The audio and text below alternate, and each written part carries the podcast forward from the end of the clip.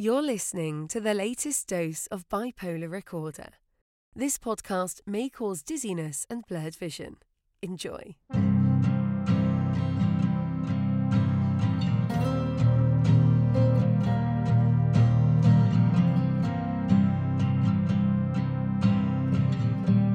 Welcome back to Bipolar Recorder. My name is Hunter Keegan, and I am excited because it's been a couple of weeks since our last episode, and I've got some great new content for you to enjoy.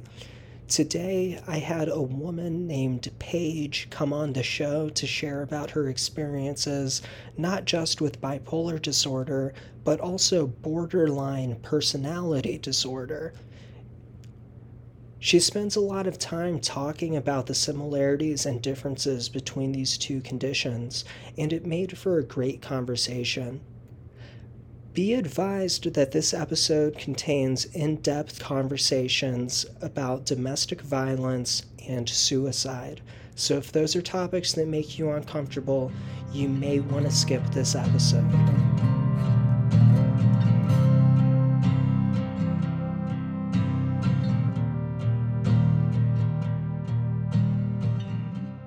Right, welcome back to Bipolar Recorder. I am joined tonight by Paige.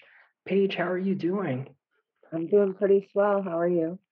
I'm pretty good. We were just kind of recapping our weeks before we started, and it sounds like we both had a pretty good Christmas. So I'm hoping that will carry over into the new year. But in this crazy life, who knows what will happen at this point? I wanted to start by asking do you mind sharing your formal diagnosis with the audience? Sure. Um, I have multiple diagnoses, and they were kind of diagnosed at different points in time. Um, I was diagnosed with bipolar disorder, borderline personality disorder, uh, major depressive, and anxiety when I was like 15. Um, later, it wasn't until like 12 years later that they finally diagnosed me with ADHD, which was like the whole catalyst for causing all of the other problems to occur. Okay. So were you diagnosed with bipolar at 15, did you say? Mm-hmm. Okay. Yes. Yeah, the majority of the diagnoses were at 15. But since I'm such an extrovert, they didn't pick up on the ADHD until later on in life, even though I was for the whole time. So, what was going on around age 15 that wound you up with a bipolar diagnosis and some other comorbid diagnoses as well? Um, well, my father was extremely mentally and emotionally and verbally abusive.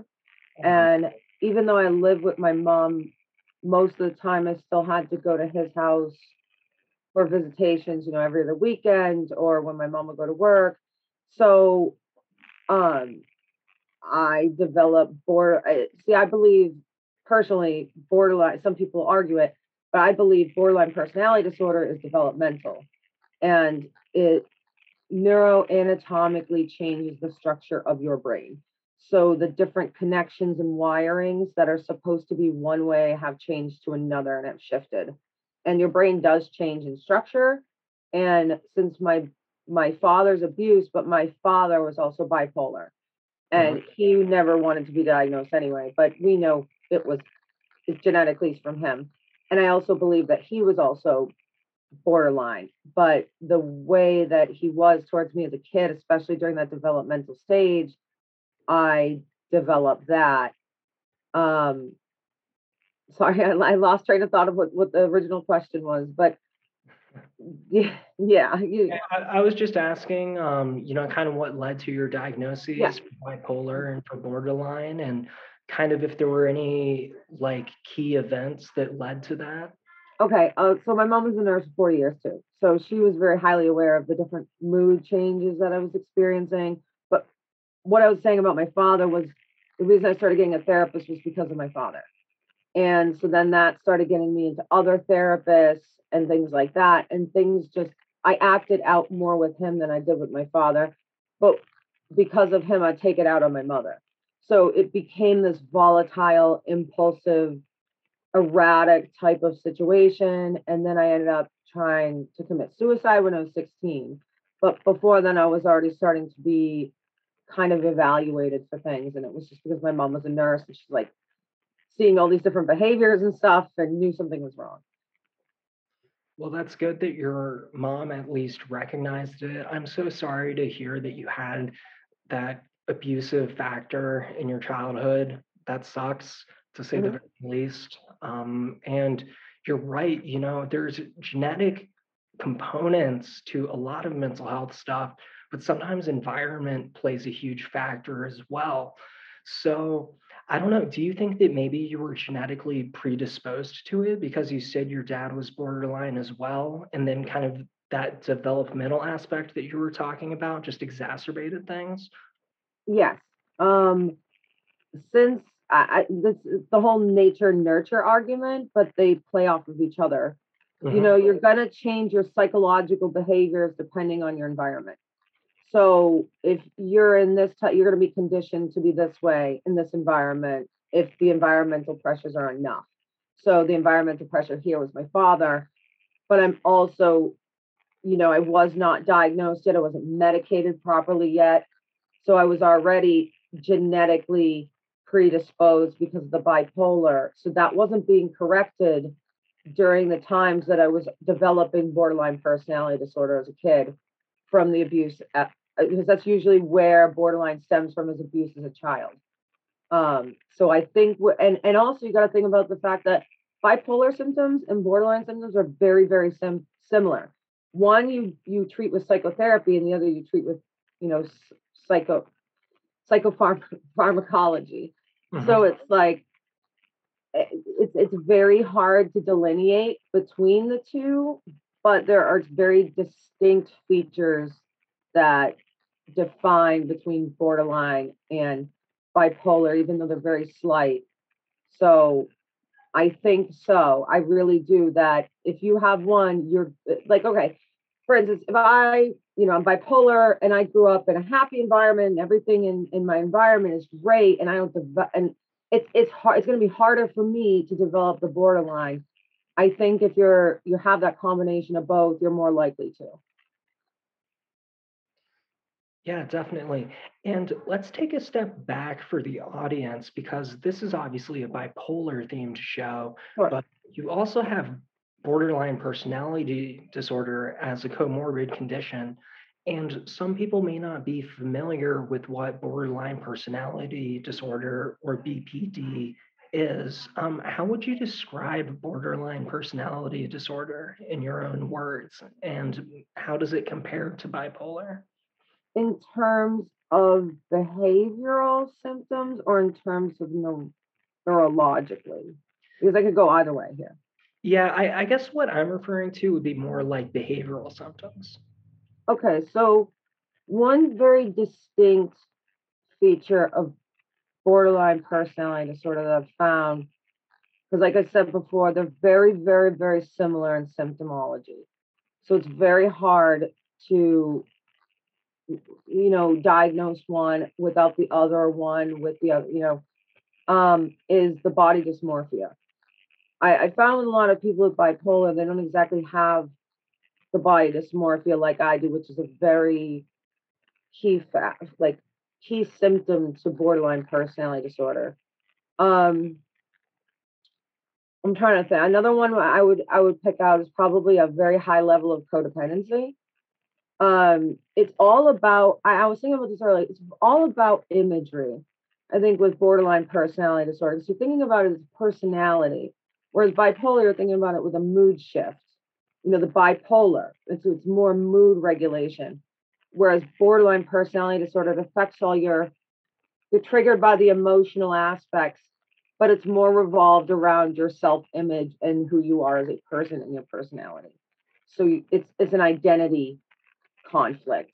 I felt, and okay. it's it's also like cutting yourself, self mutilation, things like that. Are I mean, you have that with bipolar, but it's just more prevalent, I think, with people with BPD. But it's also you could have someone be diagnosed with BPD and they have bipolar, or vice versa. So it's hard. Okay. I have a hypothetical for you, and I don't know a lot of people with BPD, so this is really interesting for us to talk about.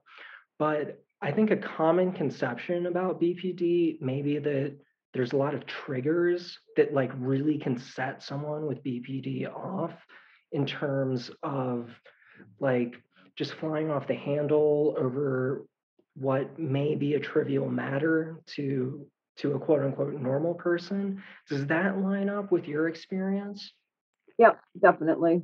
Like I, the the tiniest, tiniest little thing will just throw me, throw me through a loop.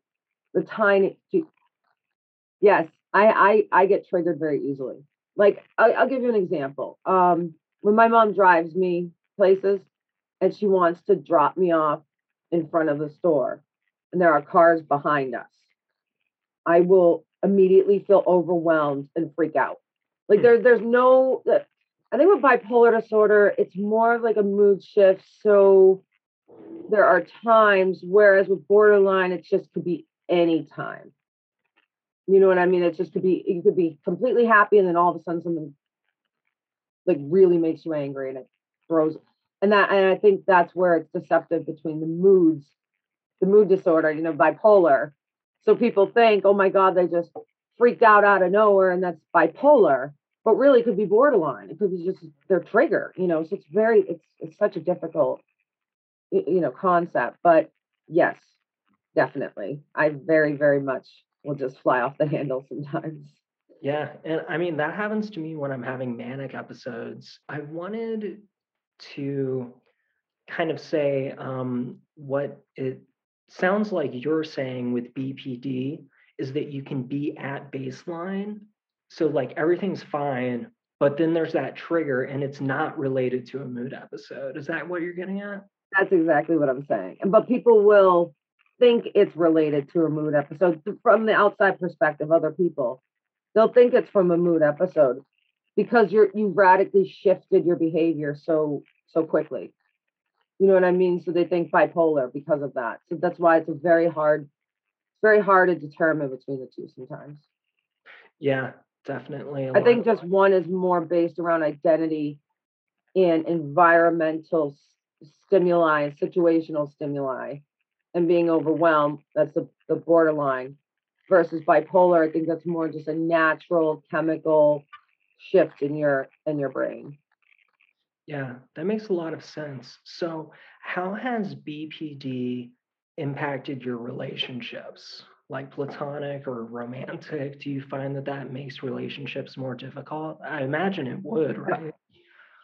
Okay, so little context because it'll make sense for this.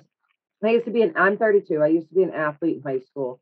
So when I was diagnosed at, you know, 15, but then I started meds at like 16. And some of your audience might relate with this. I was I was doing mountain bike club, snowboarding club, uh, track and field, so, two softball teams, basketball. Like I was an athlete. I was 150 pounds and borderline, like I said, body dysmorphia, weight was a very big image was a very big thing to me. Like if I'm not skinny, if I'm not athletic, if I'm not this certain weight, then I am horrible. I look awful. I hate myself. I'm terrible. No one should ever love me. I don't deserve anything.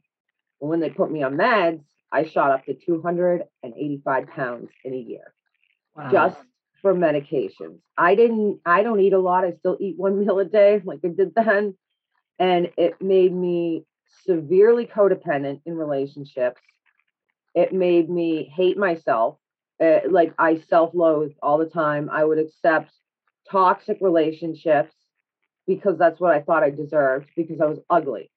I was disgusting. I was fat. I was, you know, my whole entire image of myself was just shifted to this gross person.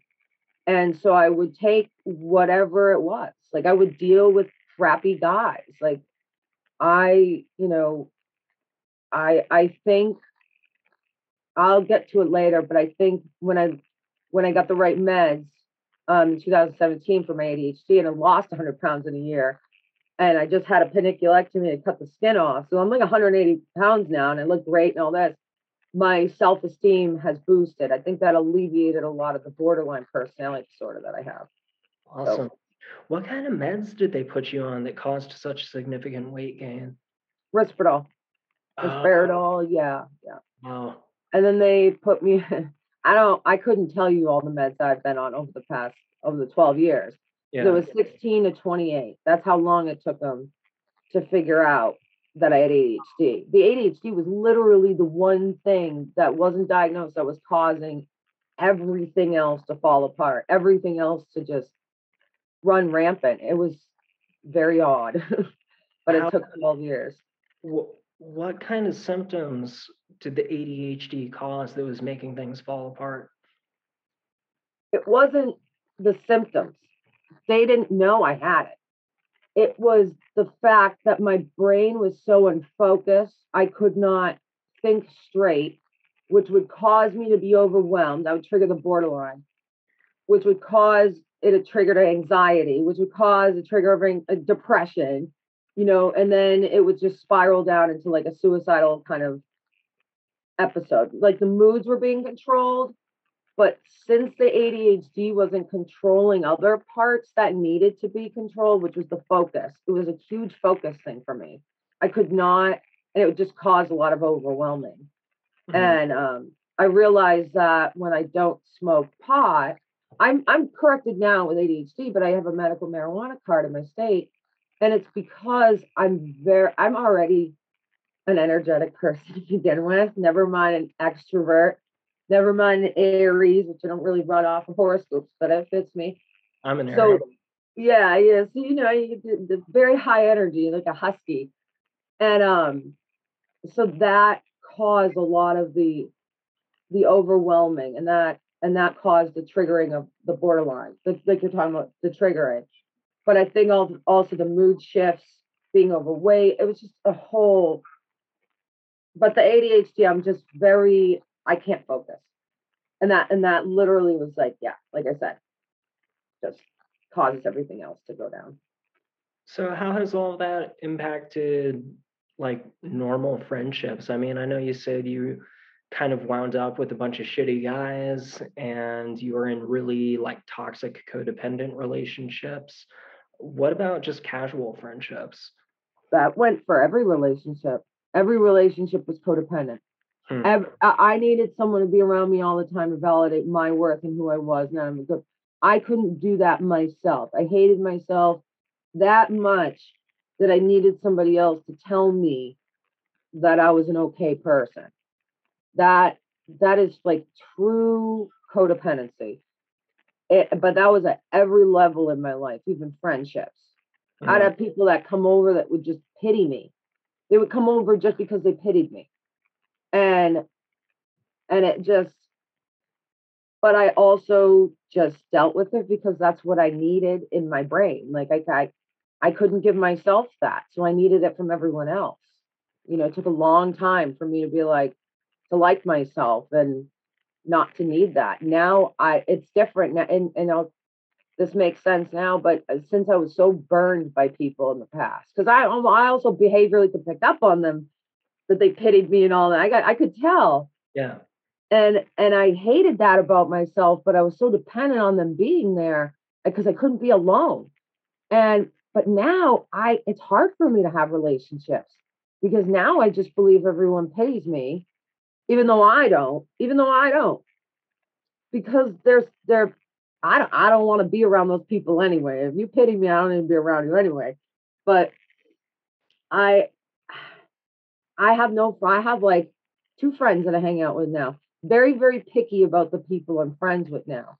Back Mhm. then I would have taken anybody because it, it would have anybody would have just told me I'm cool as long as they could get what I had. Like that was the whole thing. They just wanted what I had or you know, to smoke weed or smoke my weed or whatever. You know, they didn't actually want to hang out with me. They wanted something from me that wasn't me and my personality. So now it's like, do I actually want to hang out with people who are that superficial and like that? And I can't. So it's very, I'm very picky now. And um, I also, I don't act, I, I don't, I don't rely on people's words. You have to show me action in order for me to believe you. So that over the years of that too. I think that that being codependent made me learn now being like you know having a lot of self-esteem and being confident and liking myself that there are people out here out there that just thrive on other people's pain. Mhm. and that just to get something out of it to take advantage of them you know? And that i have to be selective in the people that i choose and that they have to show me that i am the great person that they say i am. Or else what are they actually they don't actually mean it. So So are these discoveries that you've made in therapy or independently? independently a lot of times i've had my therapist for like eight or nine years now and i'll tell i'll tell your audience that sometimes it might be good to change up your therapist Oh yeah yeah yeah you- Bad therapist right now? no i love her i mean we've been together for so long though that we're now like friends Yeah. It, there's no progress being made anymore. Like now we just argue about politics, you know, talk about politics and what's on TV. You know, there's no actual therapeutic. But now that I have a bachelor's of science in psych, because I'm, you know, I've a, and I'm going into behavioral science anyway. I've learned to behavioral anal behaviorally analyze myself. Mhm. So I've been able to know when my mood's going to shift, even with my bipolar. I've just lo- trained myself to just be in my brain all the time. Yeah. And yeah, so that that So- is So you have a uh, psych degree now? yes. I How just long ago did you uh, graduate with that? well, two degrees actually. I just graduated this uh that I just finished. My grade just my last grade just went in yesterday. So Nice. very happy. I got a bachelor's of science in criminal justice and psychology and a minors in forensics. Wow, that's mm-hmm. awesome. Congratulations. Thank you. What, so what was it like taking psychology courses? Because I have a degree in psychology too, and I remember when I was taking psych classes, I went to Penn State. So mm-hmm. I would be in these like big lecture halls, like, and we'd be going over abnormal psychology, and I'd kind of be sitting there like I wasn't diagnosed at the time. So I'm kind of like, oh, yeah, that sounds eerily familiar. Did you have a similar experience to that? Um, okay, so when I was 17, my mom put me on SSDI. She's like, she's gonna need the help. Goes off my, I get way more student loans, everything. It's it like if audience, if you're ever questioning if your child is, put them on it. Seriously, it's a, it's such a good asset. You get such good help from it. Can you So- explain what SSDI is? Because um, yeah, some people may not know what that is. so SSDI is Social Security Disability Income. Um, a lot of people go on SSDI because they're usually diagnosed like after their teen years in their early, you know, 20s. Then it's a tough time to get SSDI. It's hard to be diagnosed later on with a mental disorder by the government than it is as a teenager. So when my when I was 17 and I was already in in and out of psych wards, and my mom being a nurse for 40 years, she put she submitted me and put me on SSDI. But since I was a child, technically to the government, it's considered retirement social security disability income. So instead of it going off of my work history, as it would if you applied after like 21 on SSDI, it goes off of your parents' work history and their income. My friend has gone through chemo four times and he got on SSDI after 21. So just to give you a contrast, he gets about 850, 900. I get almost $1,100. This kid's been through chemo four times. You know what I mean? It just goes to show you the contrast in money and the benefits you get um, and the help you get just by that few that few span of years. So if you're if you're really questioning, you know, if my kid's bipolar, borderline, or any of these mental chronic disorders that they're going to have to deal with for their life in their 20s, which are going to become more volatile and everything else, get them on it because then it's going to help them go to school. It's going to help them, you know, pay for their rent or whatever they need. And it's going to be that light, that's that backs, that's support that they can rely on, even though, you know, it may feel strange. And I felt like I was just getting a, getting a handout and felt wrong and I was conflicted about it at the same time. In hindsight, I look at it, and I'm like, you know, so I went to Quinsig, uh, this uh, community college for like five years until they kicked me out. like, but I did a bunch of psych courses, and I'll tell you, the like they're not like Penn State, you know, like the big, yeah. This is a little just not the university I graduated from, but this one course. Um, I had it for two courses. She was, this lady was crazy. Um, but she she was teaching chemical dependency. I was taking human services. In the first class, she was talking about serotonin and dopamine. And I wanted to see how much this lady knew. Uh-huh. I raised my hand and I said, you know, so and so, I said, um, does serotonin and dopamine have to do with bipolar disorder? Fully well knowing it does, right? She screams at me, says, no, it mm. doesn't. Shut up and don't say anything again. What? And she's teaching wrong material to future social workers and therapists. Oh my God. She told me that ecstasy wasn't a street drug. And I wanted to ask her, well, where do you buy it then? Like, I wanted to say that, like, because my topic was ecstasy for my file. Mind you, I broke my wrist that year, so I couldn't even get to class. I had her for, I only had three classes signed up. So, and I had her for two out of the three classes. She, she would tell the other students that she hated me. Like, so there's some professors that are like, whoa. And I found out this lady had bone cancer. So I got why, how, like, why uh-huh. she was so angry and hostile. Okay. At the same time, you should not be teaching wrong material like that to students. Well, you shouldn't be uh, ridiculing students either when they have a legitimate question that you're supposed to be an expert on. Or like when you're in a cast and you can't, you know, get to class because can I write? I was asking, can I write more? Can I do something? But I in Worcester State, where I, you know, I'm graduating from, I had a lot of great, you know, psych professors. I did, but they were smaller classes you know, you had to have at least 10 students. I think the max was like 25. Um, but they were smaller classes. We did work online, things like that. They weren't really too much hands-on. Um, but yeah, I had some I had some great classes there. That's awesome. Yeah, at Penn State, you know, it's like some of these lectures would have literally over a hundred people in them. Uh, so much larger class sizes um, but you know, it's it's whatever. I think in retrospect, a smaller classroom environment probably would have been good for me. Um, but you mentioned ecstasy. Uh, were you into ecstasy in those days? Oh yeah. Yeah. yeah. Oh, I was a big raver. Oh yeah, definitely. Rave scene. Oh man. Oh did yeah. You, uh, did you get anything positive out of ecstasy or MDMA or? It's my favorite. It's it's definitely my favorite. Uh, I definitely love it. Uh, I don't do it very often anymore, but mm-hmm. you know.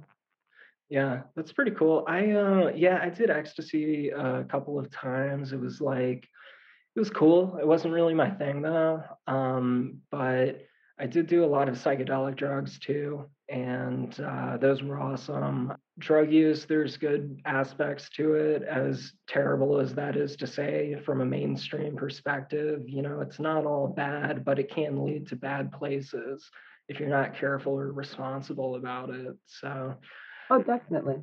On that note, I wanted to uh, segue into one of my other questions First of all, I wanted to congratulate you on five and a half years of sobriety from heroin. That's fucking amazing. Like, that is such a good run. And I was wondering, so just since we're talking about drugs and, you know, there's the good drugs and then there's the bad drugs, I think, would you say heroin is one of the bad ones? Oh, oh yeah. Definitely. Yeah. yeah. Oh yeah. How did you get clean from heroin? And that, that I'm going to talk about it because I have no problem talking about it. I just don't, I don't say it to a bunch of people because I don't want them to feel like I'm rubbing it in their face or anything. But yeah. I never went through withdrawals. I did heroin for three years. Um, and I was, I, I had never done it before I met my fiance, the guy I was with. Mm-hmm. And uh, back from 2012, 2014, I'll just say D. I'll say his name is D. Um, and he was already an opiate addict before I met him. We met in the rave scene, but I had never done any of that. I'm not going to say that he forced me. I'm not going to say that it wasn't my choice. I made the ultimate choice to do it. I Mhm. could have said no, even though he had it in the house. I could have just been like, nope, I'm not going to do it. I ultimately made that choice. It was not his fault. I, you know, it's just, I say influenced because I wouldn't have been around it unless I was around him. Anyway, heroin, um, I, uh, I ended up after, that's a whole nother long story. If if you want to get into, you can, if that's fine, but it's, it's very long. Whatever you want to share, whatever you're comfortable with. I didn't know how long you wanted me to talk for. I could go on, you know, for a long ass time. Um, but the whole so Dean, to say his name, 'cause I'm gonna end up saying it anyway. He's, you know, dead. So um he was my soulmate. I knew when I first we hung out. Uh, he had a crush on me for like two years before we actually hung out, and I I had broken up with a guy before that. Um, we ended up moving in together ended up doing heroin together and then things got domestically violent and it's just a, but i was also codependent. You got to understand i was also overweight codependent. You know this is what i'm going to accept. I love him. I never thought i'd be in a relationship like that but it happened. You know down the road down the road we ended up just we moved out of an apartment that we were with roommates we moved up just together and it was like june of 2014 and then he was going through withdrawals like crazy. I could not stick myself, so he'd have to stick me, which was so horrible because I have tiny veins and stuff.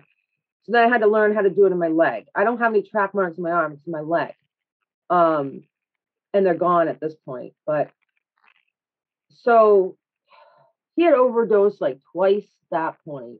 He's going through because the withdrawals are just ravaging. It's like you're it's like the flu and then if you don't have the drug then you're going to be like just completely sick and where we were the drug was stronger than where we were before so his calculation was different because of the, the strength of it um of where we were now and on august 3rd of 2014 I woke up. I took. I, I told him. I said, "Wake me up when you get home," because he had already fallen. I I know CPR and first aid and all that. Um, I know how to respond, but um, I told him. I said, "Wake me up when you get home," because I'm gonna. I mean, I understand you're doing it because of your withdrawals. Like I was, I was sympathetic to that. You know, I think at that point I was just doing it because he was. I don't think I was like I was addicted, but I, I don't know. It was really hard to explain. But um, he didn't wake me up and I woke up to a knock on the door and I sat up from the couch and I look over and he's like we have like a couch in his desk where he do his stuff. And I look over and he's flat face on the floor. And so I screamed. The kid from at the door ran in. We flipped him. I started doing CPR. And this is something your audience might find interesting. But um, when the EMTs got there, so called 911, I went amnesic. I don't remember anything. I don't I don't remember anything. My mom had to tell me what happened because I don't I still to this day don't remember my brain just the trauma just shut my entire memory off. Like Yeah. I, I just it's like a blank for like 12 hours or so after that. You My had mom- an associative state. I don't even I like my whole- it's like a whole memory lapse. Like just I don't know. I I I don't know. It's weird. It was so it was a very I, I had to I had to know what happened though. So my mom told me she picked me because it wasn't very far from where I live here now. Um, she picked me up, brought me to the hospital where he was, but the nurse wouldn't tell us anything. So then I had to call his best friend. And my mom was already driving me to another hospital. that I already went to a couple times. They hate me at that hospital. I'm telling you, it's funny. Uh, he told he told me that he was dead, and I thought he was because he felt stiff. I guess that's what I said to my mom. But on the way to the other hospital, we got there, and like I said, this hospital hates me. They don't like me there, and they had to literally. I I was screaming and freaking out in the parking lot. They had to bring me inside, and they still didn't take me. And this scared my mom. I've never hit my mom or anything like. I've always screamed or whatever, but I never like physically hit her. And I get out to the car and I was smiling. I had a psychotic break. And I said, they're not going to take me because I said I'm not going to kill myself. And I just said it like that. Yeah. And um, so the next day, that's all I remember, is his parents coming, his mom come. His dad was like blowing Percocet with him a month before we moved back in together. Like you, you knew he had an opiate problem and just kept facilitating it. His mom came storming in, said she was going to choke me to death, saying that I'm a murderer. I'm like, so where's the investigation? Just okay. Um, they only took his valuables, which really hurt me. He was a raver. He had all his raver jewelry, raver candy. His sister's a raver. Like, I had all of his sentimental stuff when I moved out. I had all of his raver candy, a scarf that he made his his sister when they were little. Like I had all of this stuff that they didn't even care to take. They just wanted all the stuff that meant that was valuable, like worth money. Oh. That's how they were. Yeah. And so then it was August 5th, and this was like the worst. My mom made sure I had a friend with me at my apartment. And so uh, all I remember was, and and your audience, you know, usually every other time that I try to kill myself, somebody knew. This one time, nobody knew. That was the difference. And I went in the bathroom, took all of my Klonopin that was just refilled the day before, uh-huh. took all like half of my bottle of Trileptal. I remember this visual, I'm very visual. It's like like a movie in my head. Um, and then I went in the bedroom, didn't tell my friend anything. Went in the bedroom, laid on my bed.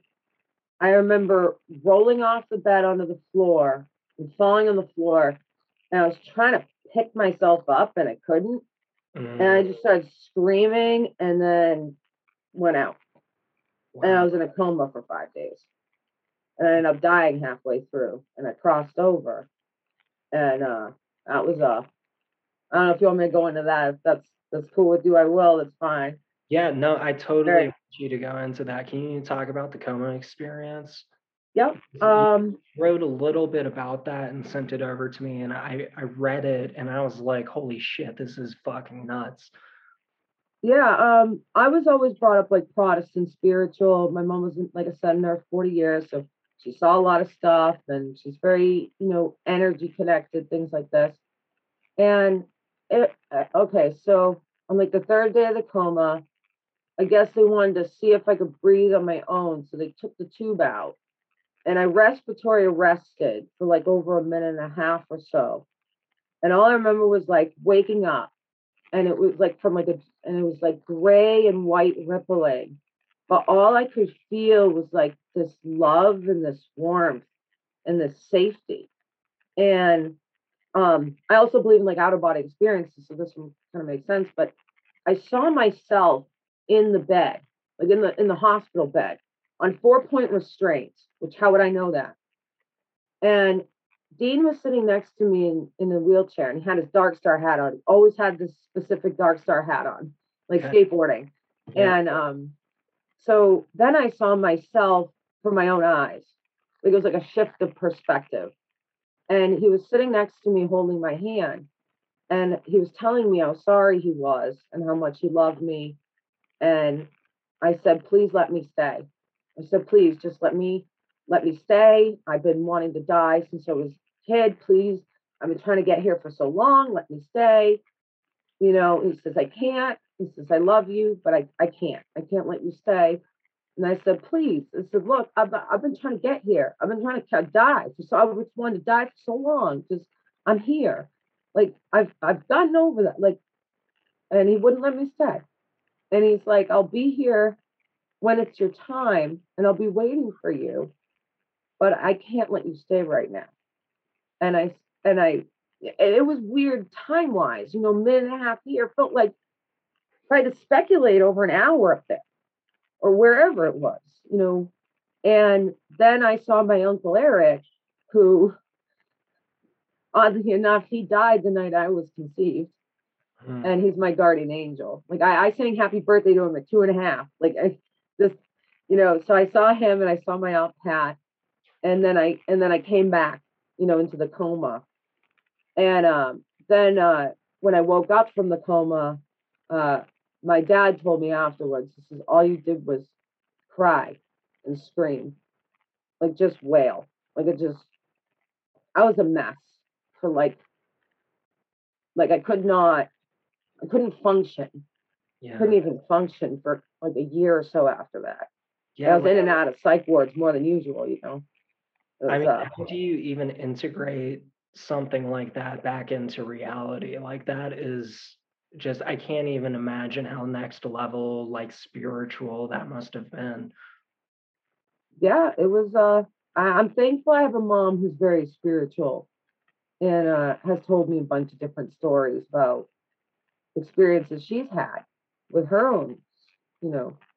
And so I had some knowledge and education, but I gotta say it was uh I've wanted to tell Catholics and be like, you know, you know, sinner do like drug addicts, people who kill themselves, like even domestic abusers who are only are doing it because of other, you know, it's not really because they hate anybody. It's like those people are forgiven and they do are able to go to a place of safety and love and warmth like I did. I mean, I killed myself. Like I haven't, I'm not, I'm not, I haven't.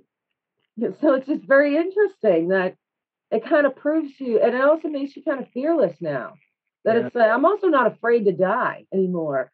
I mean, if it ha- I'm not gonna want, I don't want to kill myself. I don't want to, I don't want my death to be my own hands. But if I die, I'm not gonna, I'm not afraid of it happening. You know. Well, you've basically been there.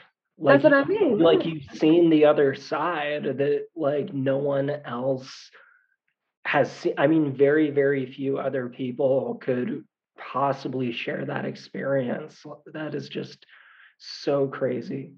I'll tell you a, a quick story. My mom worked on a men's ward, like you know, 60s and 70s and stuff, you know. And uh she'd always have this rich guy the reason he come to the wards is because he didn't want to pay for a private room. He was like that cheap, like one of those Scrooge. You know, I'm rich, but screw my whole family and everybody. He was just nasty, nasty man, right? He cardiac arrested one night, and and he came, you know, came back to resuscitate him.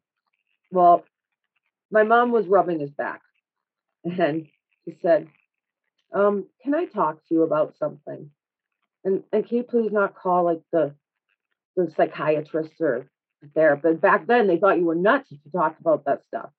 And she's like, sure. My mom's very open minded, and he said, when I when I arrested, I I died, and I saw my life, and I saw how horrible and nasty and cruel and mean of a person I am. Wow. And he said, and I don't want to be that person. And all of a sudden, he started paying off all of his family's kids' student loans.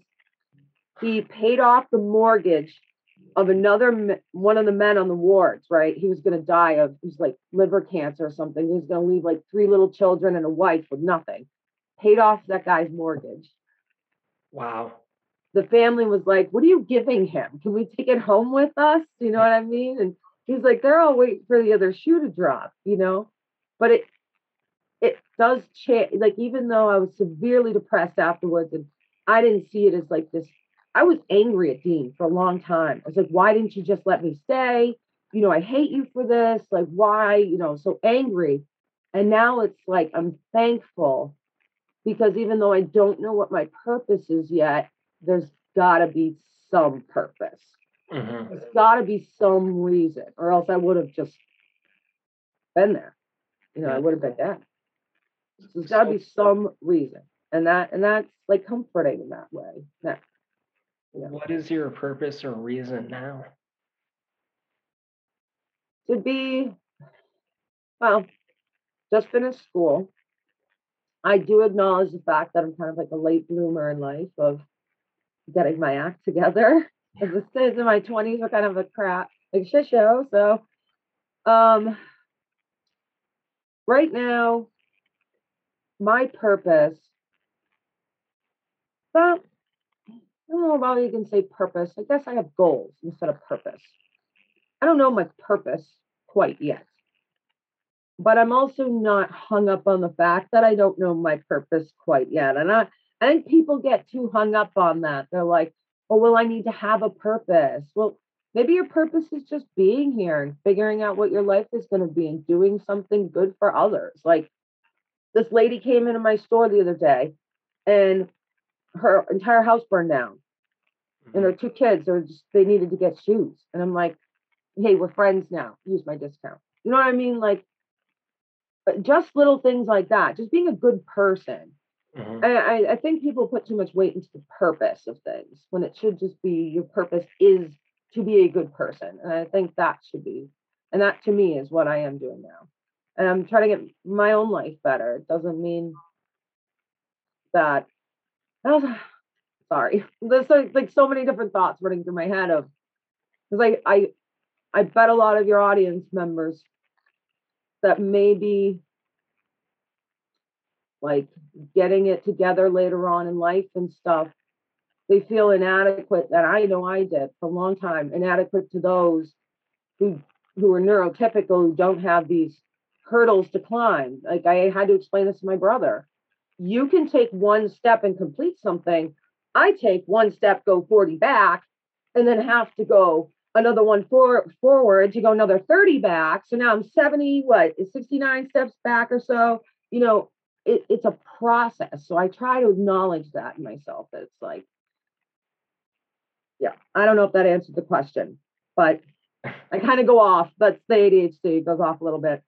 No, yeah, I think that that totally answered the question. Um, absolutely. I think just aiming to be a better person in general is something that a lot of people can strive for. And even if it's just a simple act of common decency or something, you know, it makes other people feel better and it makes you feel better. And both of those things are important.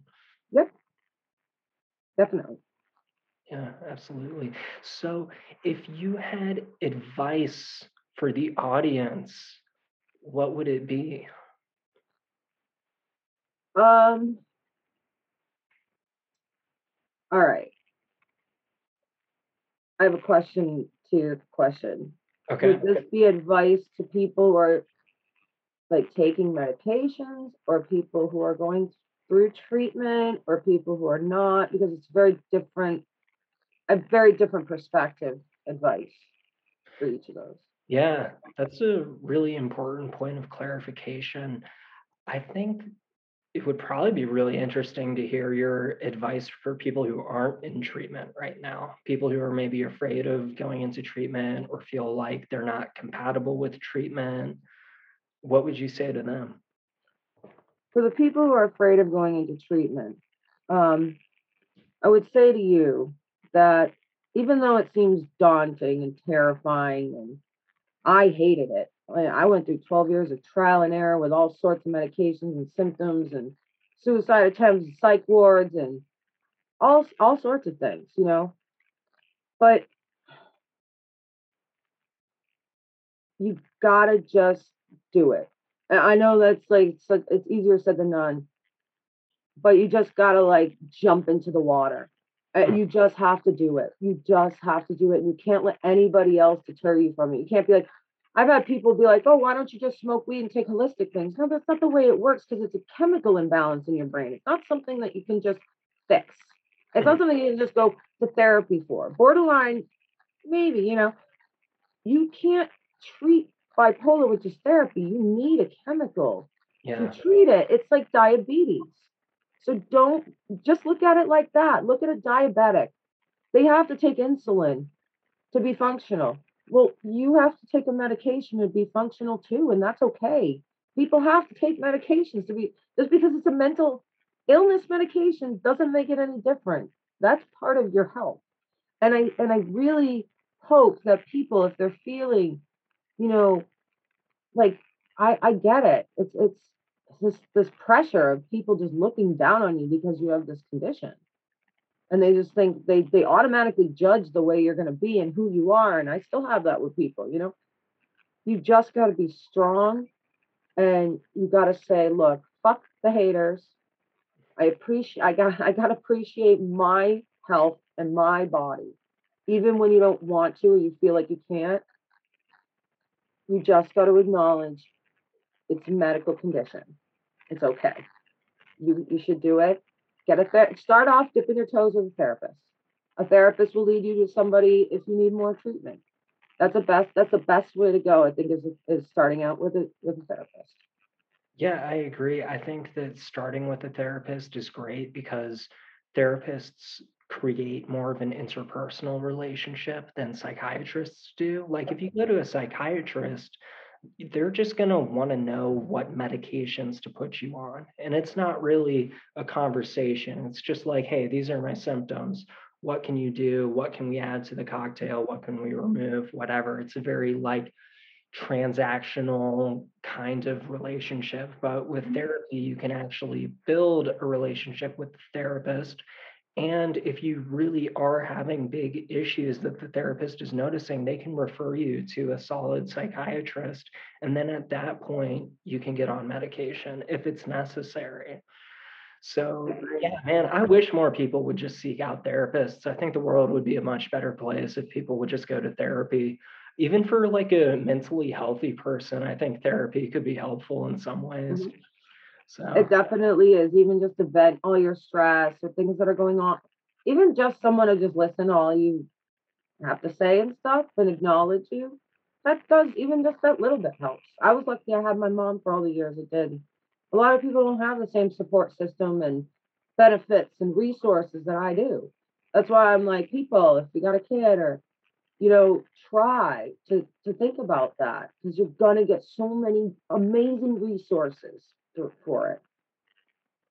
Yeah, absolutely. I think that's really, really great advice. And don't don't feel ashamed of it either. That's what it's there for.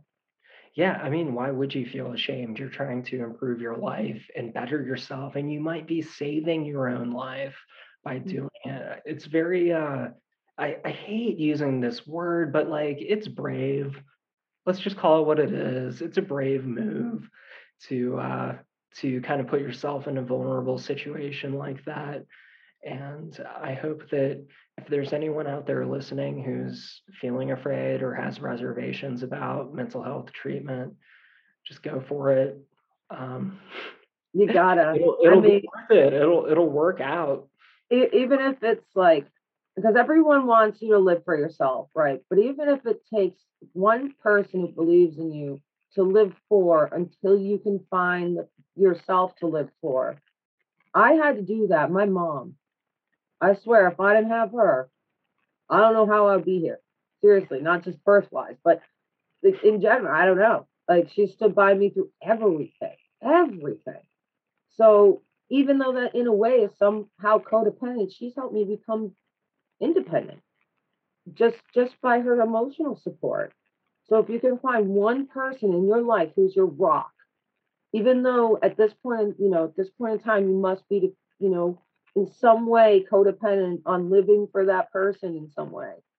Find that. You know, I know that that's kind of a it's a t- it's a tough thing to say because you don't want people you want people to think about themselves, but sometimes you need to think about somebody else in order to think about yourself and your own health. And then someday you'll get to a place where you're thinking about your health and your own self. Yeah. And then you can care more for others. Yeah, absolutely. Well, that's cool. Is there anything that we haven't touched on that you would like to talk about? And any questions for me about anything or anything that we should expand on before we wrap up? I think we I think we covered uh, like all of it pretty much. You've said your piece. Yeah, I've said a lot. Yeah.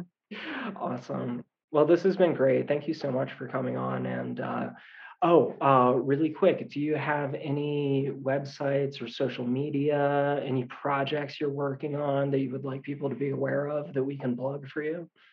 Um, no, I, I mean, I did a proposal, uh, final 20 page proposal in uh, criminal justice, my research, my last research class, and I got a 98.21 on it from a corrections officer who also teaches crisis intervention training because I made the proposal for a mental health officer as a new role in law enforcement. It'd be someone who goes to two to four years, gets a degree in a social science, psychology, sociology, medical, then goes to academy because they're not going to carry the stigmatizations and the attitudes into that kind of into the field like that Whereas you have a cop who gets CIT training, yes, it's beneficial, but it's not going to remove all the prejudicial attitudes from it. So that's really the only project I'm kind of working on. My professor wants me to do it.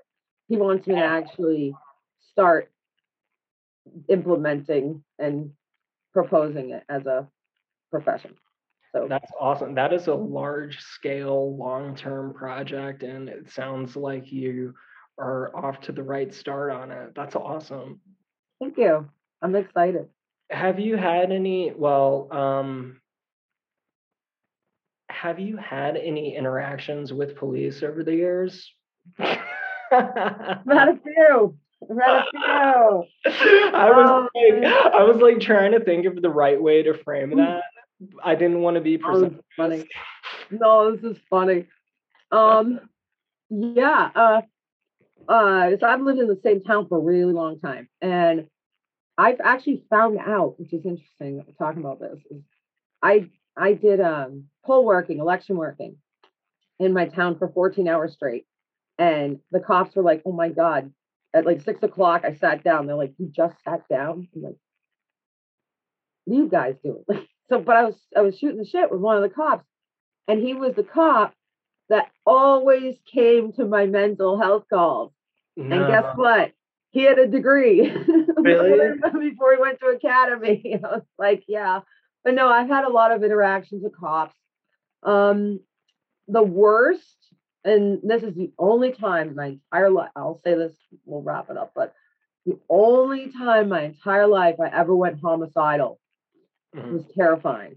Um, since my my boyfriend, you know, Dean, he was domestically, you know, abusive. I don't watch horror movies. Okay. I'm into all like, you know, friends and stuff. I don't watch horror movies. And visually, it, it messes me up. I have very visual. I can't do math. That's why. So all visual. Um, and that night, that day, my new psychiatrist dropped me off all of my medications, all the ones I was on, and gave me only Wellbutrin which is an anti-smoking medication. Yeah. I went home, watched two horror movies. Dean was screaming at me or something. I almost killed him. I went after him with him with a kitchen knife. Oh my god. So he, him and I were like fighting each other, and we are like slamming each other's heads into like things. And the cops came. They grabbed me. I had two cops holding me on the floor. I'm like screaming and freaking out. And it gets funny at the end though. And they drag, I'm screaming, they drag me down the stairs. They get me outside. It's like three in the morning. and my roommates are watching from the porch. and the cops have pat me down.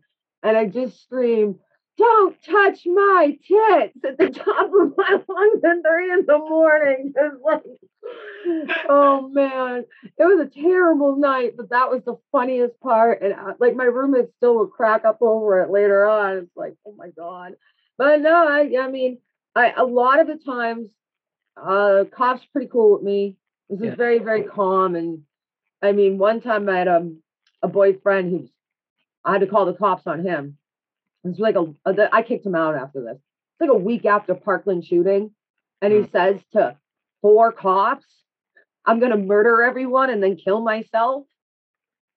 They were like on their guns, like so fast. It was unreal. And I'm just standing there watching him freak out. And at this point in my life, I'm like, I like myself. I'm like, you know, I was like, is, is, that what I look like when I was a teenager? Like, I was just like watching him. I'm like, wow. You know, when you see it from an outward perspective of that's how you behave, and you're watching someone else behave that way, and you're like, you know, I look how much I am like grown now and like done so well now and composed. It's, you know, it's very interesting to to see both sides of things.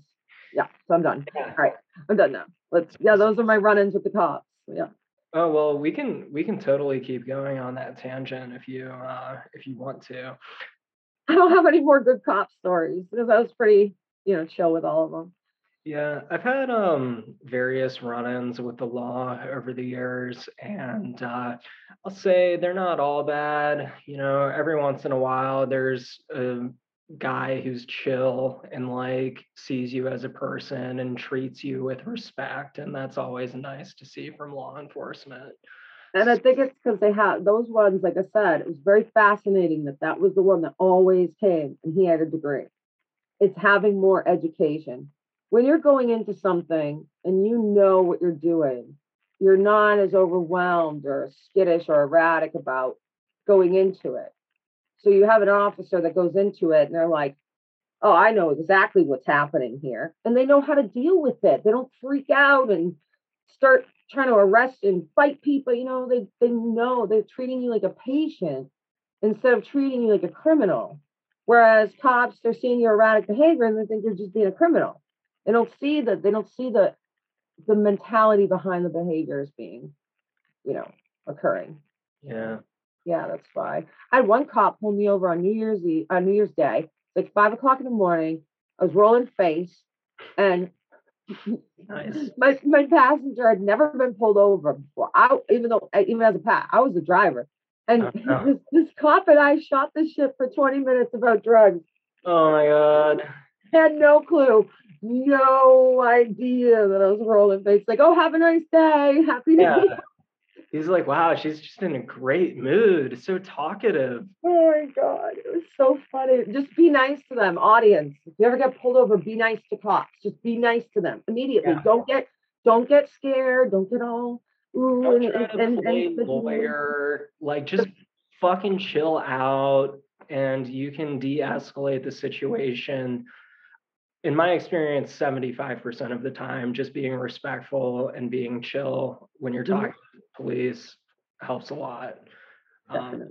They don't know how to handle it. You're super, super nice. Just okay, I'll give you this, blah, blah, blah. And Mm. and you have just you're treating them like a normal like person you'd see any day, and you're not afraid of they're looking to intimidate you. They're looking Yeah. to get that scared behavior out of you that you're trying to hide something. They they want to get that from you. But if you're just like, okay, go ahead, officer, how here you go, like just they don't know how to handle it. They don't know how to deal with it. Mhm. So it's interesting. Kind of like reverse psychology. yeah. but I'm good if you're good. I'm all set if you're all set. Yeah. I think we're all set. So I'm going to end the recording, but it was such a pleasure having you on. Thank you for having me. I appreciate it. Yeah. It was nice.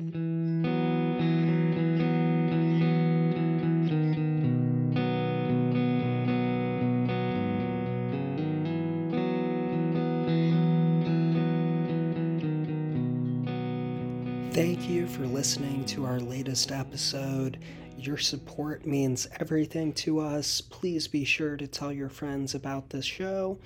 Bipolar Recorder can be found on Twitter at Bipolar Recorder. I am on Twitter at HH Keegan, and you can also visit www.bipolarrecorder.com for more information about the show. My name is Hunter Keegan. We'll be back soon with new material. Until then, sit tight and enjoy your day, evening, or night.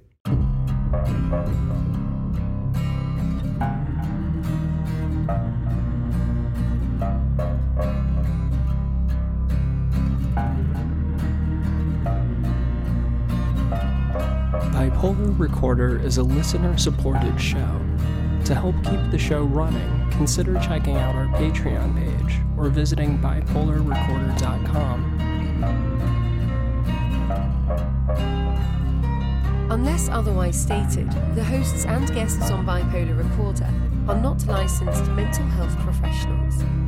Bipolar Recorder is not a substitute for therapy or professional medical intervention. If you are having a mental health crisis, please contact your local emergency services.